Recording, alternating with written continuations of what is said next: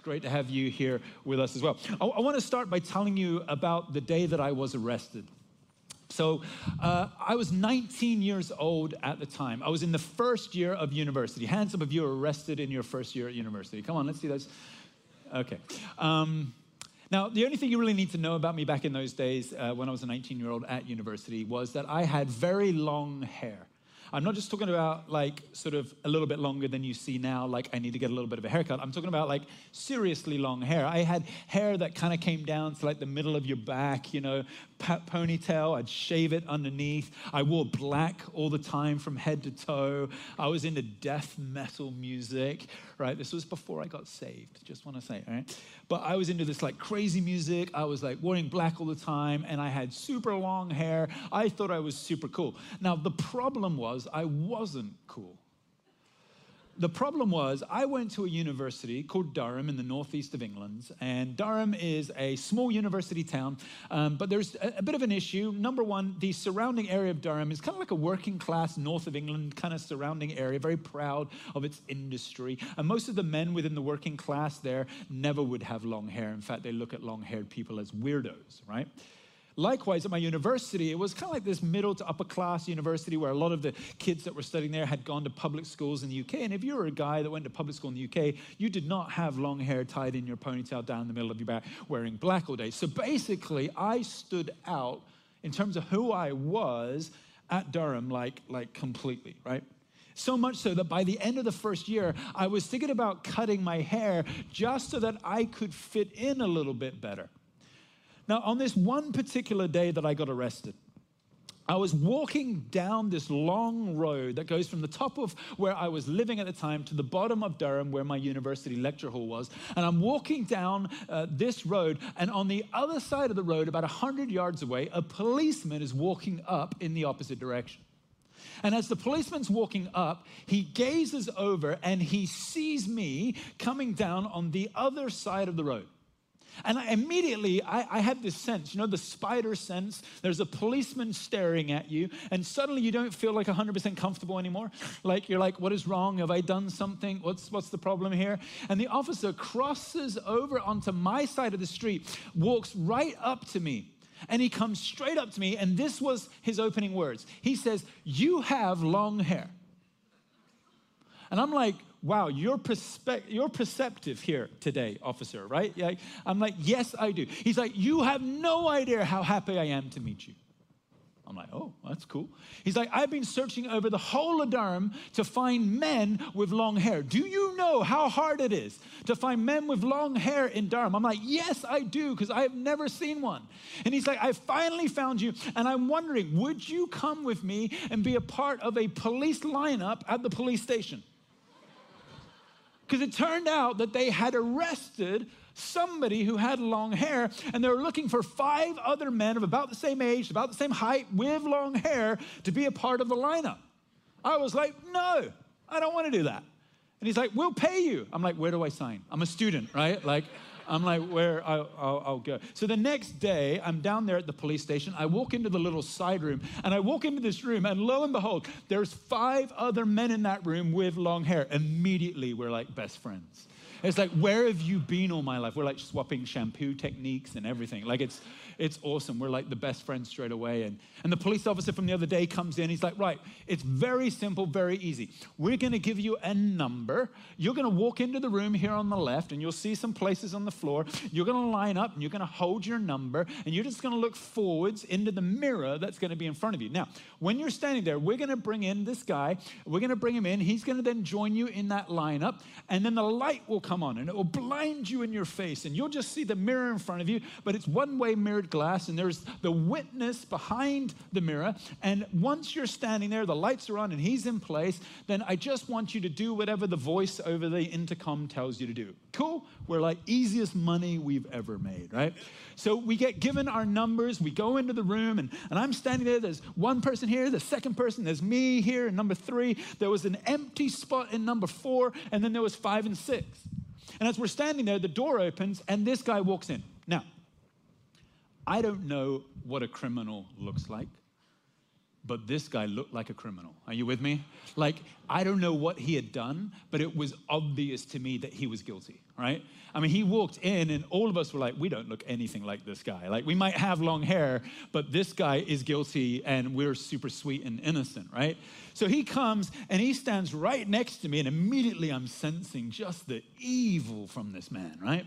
He's standing there, and we're all standing there. We've all got our numbers, we're all looking up, and the lights come on. There we go, we've started. And it's funny, right? Because if you're staring forward and you only have a mirror, you don't stare at yourself.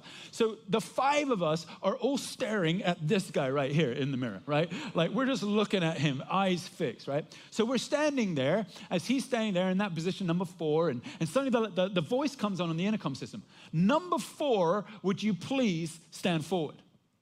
And we're all like, like we can't do anything, but I know that the five of us are all kind of like going, you know, you, you know. Anyway, the guy next to me doesn't move. Like he's just standing there. I'm like, man, this guy is tough, you know? Number four, the voice comes again on the intercom system. Would you please stand forward? I mean, he just stands there. He doesn't do anything. He doesn't even move, doesn't even in twitch. And we're all standing there, kind of like beginning to look a little confused and staring in the mirror at him. Number four, would you please stand forward? And we're like, come on, guy, number four, stand up. Number four. And I suddenly realized I'm holding number four, and I stood in the wrong place in number three. And I'm standing there and I'm thinking, hang on a sec, whoever is behind there has just called me out. He's so obviously guilty. But I'm the one, and again, number four, would you please stand forward? And I can tell this guy standing there looking at me in the mirror, like, you can help me get off right now. Stand forward, you know. I stand forward. Okay, honest story, this is what happens. As I stand forward, automatically something goes through my mind. Here's what I think I go, did I really do it? like, where was I on October 25th? Do you know what I mean? Like maybe I maybe I did it and I completely forgot about it. What is the crime that maybe I had? And I literally began to absorb the identity that the witness behind the mirror was saying about me. For whatever reason, they thought I looked like the person who had done it, and I stepped forward and I was like, perhaps I actually did. I allowed just the pressure of that moment and everything kind of cloud my mind. And I began to feel really guilty about something that I didn't know that maybe I had done. Then the thing says, okay, stand back. So I stood back. Then the lights went off. That was it. The lights went off, the door opens, they come, they take the guy away, and then a police officer comes into the room and arrests me. Okay, I'm embellishing a little bit about that part. He didn't actually come in and arrest me. But he did come in and say, Sir, we need to take you to this room over here and we need to interview and find out where were you on October 25th and do you actually have an alibi for your presence? Now, I hadn't done it. I wasn't in the place. I had an alibi. It was okay. So, guys, just trust me, I didn't do whatever it was, okay? But when I left that place that day, here's the thought processes that were going around my mind. I realized how easy it was for someone to give me an identity and for me to absorb and take on that identity. Like it was so easy to have somebody's voice that I didn't even know begin to shape what I actually thought about myself. Did I really do it? And, I realized that our identity is so tentative that our identity can be so molded and shaped by other people's perspective. And, and, as I left it that day, I was beginning to ask myself some new questions. Like, what actually does form our identity? Like, like, who is it that is actually shaping and telling us who we are? Because so often it's the external voice from us that is shaping and telling us who we are. Years later, as I've come to faith, I've asked those questions in a Christian way. Like, I know my identity should be in Christ Jesus. I know it should be in the gospel, the life, death, and resurrection of Jesus. But I also recognize, like that day, there are many voices that come to me from social media, from movies, from music, from, from politicians, from, from influential people in society, from even well meaning friends that are telling me how I should live, how I should be shaped, who I should be. And I realize that I so often listen to the voices out there rather than the voice that the Holy Spirit has put in here. And I end up shaping much of my life more around the external voice of others rather than the internal voice of God. And I realize now that I'm asking other questions about my identity. I'm asking questions like this like, what brokenness is there in my identity? Recognizing that other voices have a profound impact. What voices are there in my identity that need to be uprooted and changed? Like, what are the things that the Holy Spirit wants to reestablish in me so that my identity is more rooted in the gospel, the life, death, and resurrection of Jesus? Are you with me? Now, this is exactly what was on Paul's heart as he opens his letter to the church in Philippi. He wants to through his opening 11 verses, and we're going to look at the first six today, he wants to reestablish for his church, right at the start, how they should think about themselves and about God. Because he realizes that their identity has been shaken recently. You remember last week, if you were here as part of our opening message, and if you weren't, I encourage you to go online and check it out. But last week, I mentioned two critical things about the church in Philippi. First of all, I told us that they were a church under great persecution. The gospel of Caesar and the gospel of Jesus had clashed. And Paul knew that many of them there were struggling with do I honor Caesar or do I honor God? And if those things come into conflict, what do I do? And because of that, the church itself had become under persecution. There was heavy persecution of the church in Philippi. The second thing about the church there is their division amongst themselves. I said last week that as, as the persecution increased, the church was beginning to kind of head a little bit like this. There were different factions that were beginning to grow up in the church, different people with different perspectives and opinions, and the church was not unified together. It was beginning to become more divided. And, and Paul understood as he's writing to the church, as he's opening the letter, he knows that their identity has been shaken by the persecution as well as by the divisions amongst themselves. And he realizes some things need to be uprooted and some things need to be firmly established. The church needs to understand who they truly are. So his opening prayer in the book is a prayer to reestablish the roots of their identity. You with me so far? Now, Here's why this is important. Because I, I, don't know about you, but I, I know me, and I know that I recognize the inward door that I want to open to the Holy Spirit, like we sung about during our worship time, needs to open up because I do recognize some brokenness in me. I do recognize some areas where my identity is not as it should be. And I wonder if that's resonating with anyone else in this room. And if it is, that my prayer for us, as Paul's prayer was for his church, that I pray for you today as we open up this passage of scriptures that God would begin to speak about your identity afresh and establish in you some new, wonderful, beautiful things. Can we pray? Father, I just ask that you would open this word to us this morning. We thank you that Paul had a passion for the church, a passion for his people, and that he taught us much about prayer. Lord, as we think about what it is to pray as a church together today, in our identity in you. Would you come and speak to us in Jesus' name? Everyone says, let me read to you the first six verses of Philippians. Paul and Timothy, servants of Christ Jesus, to all the saints in Christ Jesus at Philippi, together with the overseers and the deacons, grace and peace to you from our God the Father and our Lord Jesus Christ. I thank my God every time I remember you. In all my prayers for all of you, I always pray with joy because of our partnership in the gospel from the first day until now. Being confident of this, that he who began a good work in you will carry it on to completion until the day of Christ Jesus.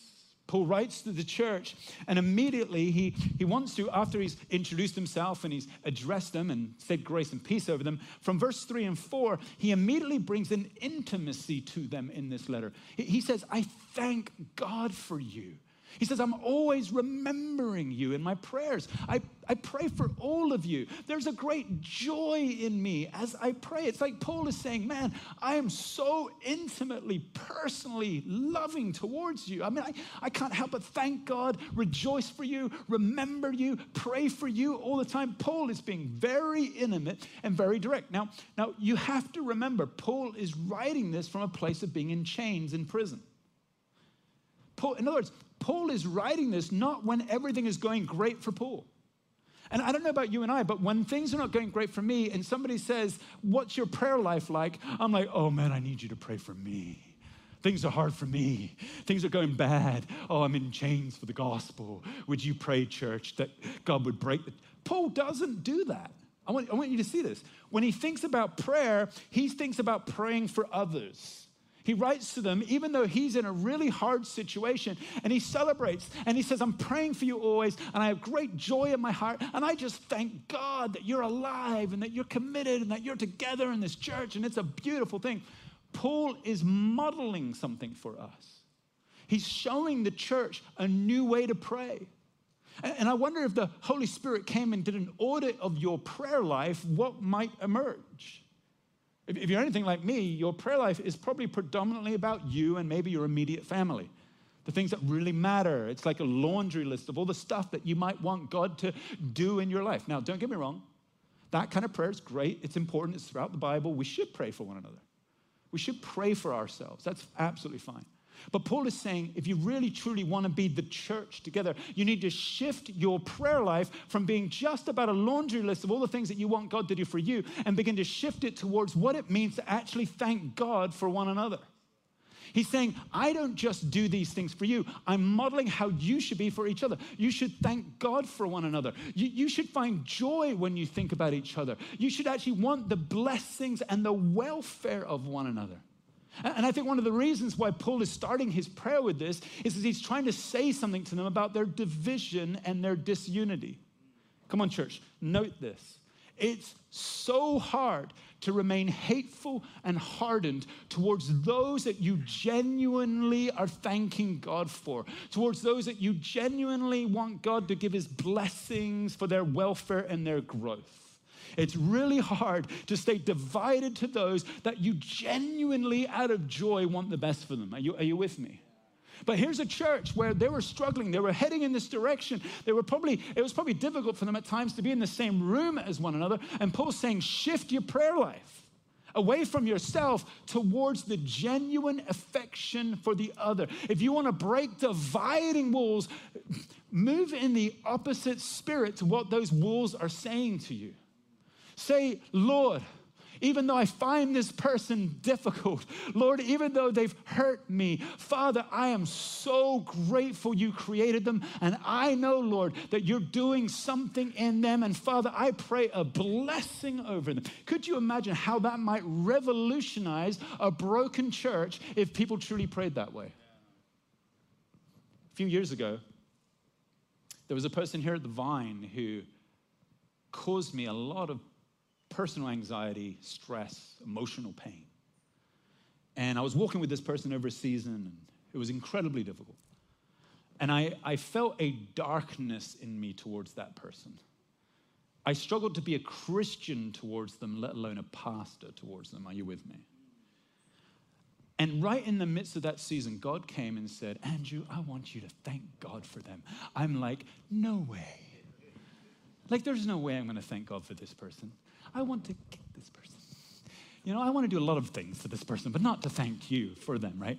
He's like, I want you to thank God for them, and not just thank God for them, but I also want you to pray my blessings over them. I've got so much I want to do in them, so much I want to give them. Would you partner with me in praying thanksgiving and blessing over them? And I tell you, it was not easy. I rebelled against the obedience instruction of the Lord many times in that area. But as I began to say, Lord, okay, Lord, day one, it was like, Lord, thank you for them, just bless them.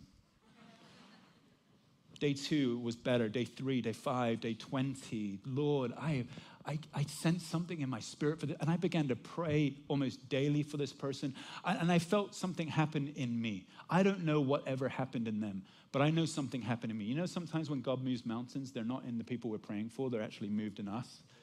And I felt like this shift and this change in who I was. And I felt myself more gracious and loving and kind. And my interactions with this person also changed because, not because, again, they changed particularly or the situation changed particularly, but because something inside of me shifted. A dividing wall came down because I was thankful and I was seeking the welfare of the one that I was at enmity against. Are you with me? You do this, and it's a supernatural, prophetic breaking down of the walls. Oh, what church might look like if it did more of that.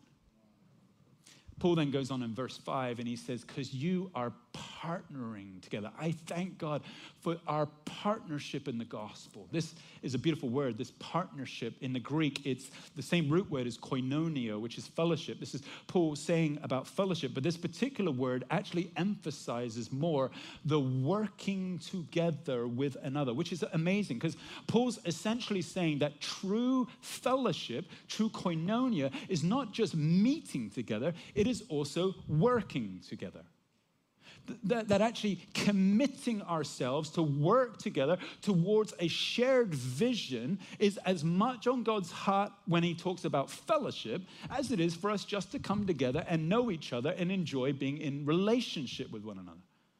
So, so Paul, fellowship, meeting, also had a purpose. And remember, Paul is saying there's a partnership we take place with in the gospel. And he's thanking them for their partnership because they, as a church, had partnered with him in his gospel. They had actually financially provided for him. They had sent this guy, one of the leaders from the church called Epaphroditus, to come and minister to him whilst he was in prison.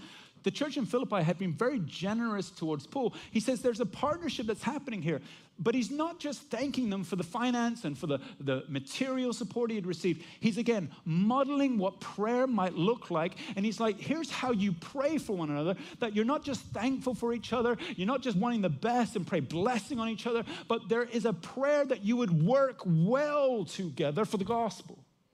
Because there is something that the gospel is trying to do in this time. There's a work of the gospel, God's spirit and presence. This is an alternative society planted in the wider society. You're not just a holy huddle on a Sunday, Paul is saying to the church. When you come together, it's also not just to meet together, but it's to roll up your sleeves and say, What is it that we are to do together with a shared vision and a shared passion for the gospel in our city? Because there's lots of people out there that need to know Jesus. And if all we ever do under these beautiful lights and in this beautiful building is to sing praise songs, but we never actually then go out and reach out with the gospel, Paul would say that's not fellowship. This is an important word for us in our time here in Hong Kong in this season. Because I don't know about you, man, but I love the church, right? It's kind of my job, but I love it. I really do. And, and I, I have survived in the last two, three years here in Hong Kong because I get to come and do this with you. I mean, I mean, the, the times of restoration and healing, times where the week has been so hard for me that I just fall over the precipice of the door on the Sunday, and I'm like, thank God I can shut the world out for 90 minutes and just spend time with people I love. Right? Are you with me? Like, it's great that the church is a healing hospital for us. It's great that the church is available for us in that way. It should be always that way. But here's the problem in times of persecution, in times of hardship, in times of suffering, it's very easy for the church to be tempted to only fellowship in meeting together and completely forget about the outreach that it has been called to do. You see, in hard and overwhelming times, for, for a church, we must remember that the church is not just a place to meet together, it's not just a place of respite, it is also a place of outreach. Are you with me, everyone? And, and as, we, as we button that down in our thinking and in our identity, when we pray thanksgiving for one another, when we pray a blessing over one another, it's not just so that we can have reconciled relationships in this space right now. It's so that in partnership together, we can work better together. You see, Paul wants them reconciled. He wants their dividing walls broken down, not just so that they can hug each other more, but so that they can be a more effective witness of the life, death, and resurrection of Christ in society around them. Because if the world looks in on the messiness of this, with all our cultures and backgrounds and all the fact that we have different political views and all of those things, if the world looks in on this and sees us loving each other, working together, praying together, breaking down dividing walls, and then actually as one unit moving out with hope and joy to the world, the world will see that and go, that's different. There's something tremendously exciting in that. So Paul invites the church to also pray about their partnership with one another in the gospel. Could you imagine what it would be like to be a church that prayed like that? Now, we get to the really meaty part, the bit that I'm really excited about. Are you ready? Verse 6. He says this being confident of this, that he who began a good work in you will carry it on to completion until the day of Jesus. This is Paul shifting now to talk about their identity. And the reality that their identity was being shaken. And he wants to speak into the very root of who they are and the very root of the kind of God that they should believe in. Let me preach on this for a second by, by framing it like this. I, I think we're living in a time and in a society, and a community right now, in the world that has major commitment issues. I don't know if you felt like this yourself, but I think we're living in a time where we're so used to scrolling so quickly through social media onto the next fix, onto the next fix, the next video, the next photo, the next thing that's happening, that we're beginning to take that and applying it into the jobs that we have, the relationships that we have, the marriages that we have. And we're becoming a society that is letting go of commitment, letting go of standing on our word, and actually our own personal selfish desires are taking precedent over the word that we might have given to someone because we're so used to finding the next thing that satisfies that we now, even in our external world, are desperately often looking for the next thing that satisfies. And when we're in a relationship, when we're in a workplace, and things get a little tense, things get a little difficult, maybe there's a, a little bump in the road, we're very quick at the moment to just let go of that thing and move on to the next thing. See, we have a commitment issue, I believe, because we have a perspective issue. You see, we're so quick to give up on something because we so often judge that thing based on its present reality rather than its future finish. We, we, we judge it on all of the stuff that's happening in that moment rather than being able to stand back and see that there's a trajectory of this thing that is actually going somewhere else. We judge one another because of the place in the journey that we're in rather than actually looking that we're actually on a journey. We, we judge each other by what we see in front of us rather than in the grander picture of what the Holy Spirit might be doing within us. And when that happens, we find ourselves letting go of our commitments, just giving up on stuff just quickly. And I think one of the reasons we do it is because we want to avoid suffering and hardship. Like, like, like if this thing we're doing right here, if that's going to be hard, man, I don't know if I want anything hard. It's already hard enough to live. I don't know if I want extra hardness. I'm just going to let that one go. And, and I think as Christians, we have a real dangerous thing that we do. I think we actually over spiritualize things sometimes. And we kind of go, man, I got into this because I thought God called me into it. And oh, yeah, He gave me those confirming signs and those confirming words. And I started it, but you know, it got really hard. And I realized that it was hard because God wasn't in it anymore. And we suddenly over spiritualize our struggles and our suffering with the reality that God must not be there. God's lifted his grace. God's not involved in this anymore. So, well, I, I'll go and do the next thing. When actually God's word is firm and true. He's a faithful God. So, Paul writes to the church, a church that I think was deeply struggling with this, and he begins to speak into them. He says, Don't judge something on what it looks like right now. You need to realize that the Holy Spirit is moving everything towards this glorious day when Christ will return. And if God started it, he will be in it and he will complete it. Let me give you a sense of this by showing you a photograph. This photograph was taken on the 23rd of December 1997. That's me, by the way, in the photograph. Can you see the long hair? Look at this long hair, I like I don't know what my sideburns are doing, but they're getting real long there. Those glasses, I think I might have borrowed them from my dad. I don't know. Those glasses are not cool. I'm wearing this really baggy suit. This is like 90s ugliness right there on a photo for you. Here's the thing. This is my engagement night. And I am so so glad that my wife, Christine, did not decide to answer my question to her, Will you marry me? based on how I looked in that moment. I am so glad that she saw that there was a better future ahead than what was happening right now. I'm so glad that she knew I was like a fine wine, that I would get better ahead. I'm so glad that she didn't look at that hair and look at those sideburns, but she looked at the character and the integrity and the future. And she said, I want to be a part of that because the trajectory where it's going is good, even if right now you look like this. And I think God is, through Paul, speaking to the church in Philippi, a church under great persecution a church un- under division within them. And Paul understands that if we're giving up on one another, the next phase is that we start to give up on God. And so when God doesn't answer that prayer in the time we thought, He's not faithful. When God doesn't act in the way we want Him to do, I guess he's not faithful. I think the church in Philippi was looking at Paul and they were seeing that the one that they loved, their mentor, their pastor, the one that was so much more spiritual than they'll ever be, he was in prison. And they're thinking, if that's my future in the gospel, I don't know if this thing was such a great idea. And Paul writes to them and he says, This is where our confidence is. This is where our identity gets formed. This is in who we are. We do not judge based on what we see right now. We do not allow the persecution, we do not allow the division to begin to define who we are right now. Instead, we recognize that if God started this in the beginning, if his presence, if he planted it, if he renewed it, if he was the one who spoke into it, then no matter what might happen, God will carry it through in order so that it would would be completed on the day of his glorious return. He jumps forward to, to what he's going to say in verse 10, where he says, On that day we will be pure and blameless before the Lord. And he's saying, Get a pure and blameless future vision for the brokenness of the current. That's how you should pray. We should be able to give each other much more grace, give each other much more release than the reality of what we're seeing. He said, There's a good work in you. Don't forget it. No matter how hard the situation might be, there's a good work in you.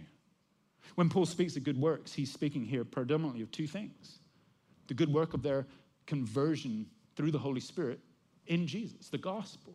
He's speaking about that moment when they gave their life to Jesus. He said that moment didn't happen because you did it, it happened because God started it in you. It's a good work. And then he's talking about the ongoing sanctification process that would lead them to the time when Jesus comes back. This ongoing work of renewal where we give up our spirit, we give our sin to him, we repent and we come before him and we do all of that kind of work. All of that is part of this other good work that he sustains in us as he brings us to the time when he'll return to judge the world and we will uh, be before him in a place of pureness and blamelessness and it's wonderful. And Paul's saying, get this perspective when you pray. It's a good work. Notice, he doesn't say it's an easy work. He doesn't say even it's a fun work. He doesn't even say it's a work that's going to be a blessing to all your needs and your wants and your desires. But he says it's an eternal work of good in you. And that good work sometimes requires hard work on our part. It sometimes requires repentance as much as it requires prayers for blessing sometimes requires us to give up things rather than hold on to the brokenness. Sometimes it requires us to have that conversation, to humble ourselves, to, to, to say, uh, Will you forgive me? Sometimes the work that is good in God's eyes requires something that might be tough in ours. But just because it's tough doesn't mean God has given up. That's what he's saying to the church. It might be hard at times, but it's a good work. And here's the thing If God started it, you can take two things to the bank it's a good work and it will be completed. Imagine what it would mean to pray like that. Which is exactly why Paul then brings it all the way back to what he started with division amongst them. And he says, Man, if God starts it, if God's going to be there every step of the way, if God's going to complete it, then you need to get that prayerful perspective in your mind as you are trying to be the body of Christ together.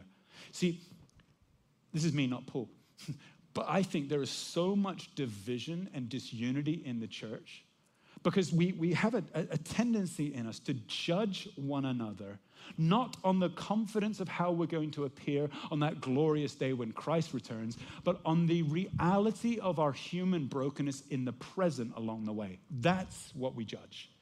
We look upon one another and we hurt one another and we do things and we're sinful as human beings. And we look at that and we say, that person's never going to amount to anything. I don't even know if that person's a Christian. And we judge one another. And that judgment of our present reality of our sin is what causes the deeper divisions amongst us. And Paul says, You want to know how to pray? Pray that you are thankful for every person within your community of faith. Pray that God will bless each person. Pray that you'll be able to partner better for the gospel, being confident of this that if God has started a good work in that person, if God has their hand on them, then He will be with them every step of the way. And they're not going to look perfect. They're still going to upset you. They're going to do things that are going to hurt you, but He is in it. He will bring them to a place of pureness and blamelessness on the return of Christ Jesus. It is not your place to judge, it is your place to love.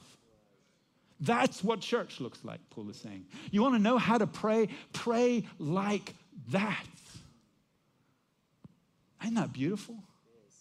And as we lean into praying like that, we might then begin to have this release in us that we are actually an alternative society that doesn't just say it loves, but truly does. Doesn't just say that we like to come together, but we truly do love to come together. Doesn't just say that we're working together for the gospel, but we're actually working together for the gospel. Because our identity is not rooted in our situation. It's not rooted in the suffering. It's not rooted in the things that are happening to us and those things causing us, like that moment for me to go, Am I really that person?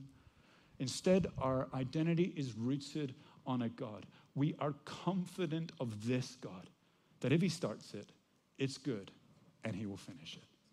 In Jesus' name? Amen. Amen. Can we stand together? I want to read a prayer over us. Uh, we're going to read it together, actually. Uh, and it's a prayer uh, that this passage leads us to. If this was not COVID times, I would have us holding hands, linking arms. Um, but the introverts in the room are very happy that this is COVID. So we're going to read this out loud together as our prayer as a congregation. So let's read it together. Dear Lord Jesus, we thank you we are a part of your family together. We thank you for this church and for our fellowship. We thank you for your faithfulness and love. We pray for each other now. May we find joy in each other. May we find gospel partnership in each other. May we carry each other in our hearts and share God's grace with each other. May we be quick to love and slow to judge. May we know the affection of Jesus Christ and his joy for one another. And through this all, may we grow together being confident that he who began a good work in us will carry it on to completion. In Jesus' name we pray. Amen. Father, we just come before you now, grateful for this type of church that you're building amongst us, an alternative society that prays in new ways. Father, we don't just look at the church in Philippi as a divided church. We recognize so often the enemy gets into our churches today, gets into this church creates division and disunity. And Lord, that breaks our hearts. And Father, we recognize that that doesn't just happen here, but it also happens in the wider spheres of our lives with relationships and families and colleagues. And I want to just take a moment as we respond now in ministry to let the Holy Spirit speak to you. Perhaps there's some relationships in your lives, perhaps there's some things that you've got a commitment issue towards. Maybe you're looking for the next great thing, and the Holy Spirit's saying, I started that. And it might not guarantee that it'll be easy, but it is good, and it will be completed in you. And so, some of you, maybe it's the Holy Spirit just promptly um, and, and soberly just tugging on your heart today to reestablish your commitment to what He's called you to. Perhaps there's some of you in this room where you know that there's brokenness between you and others. Maybe that's brokenness that you've created and sustained, or maybe it's been created and sustained towards you. If it's happened towards you, I want to encourage you to maybe pray a new way as you go forward, to pray that prayer of thankfulness and blessing for that person. It's not going to be easy for you, but it is an invitation to open the door inwards, allow the Holy Spirit to minister to you in that as you spiritually and supernaturally walk in the opposite spirit. And if you're the one that's perhaps caused that pain or that division outwardly, then today is a chance just to come and ask the Holy Spirit to minister to you too. Just to bring your heart before Him and ask Him to forgive you. Ask Him to show how you can make reconciliation for that person, what it might be that you're being called to do by the power of the Holy Spirit uh, in the weeks and the months ahead. Lord, however you need us to respond this morning, would you come by your Holy Spirit?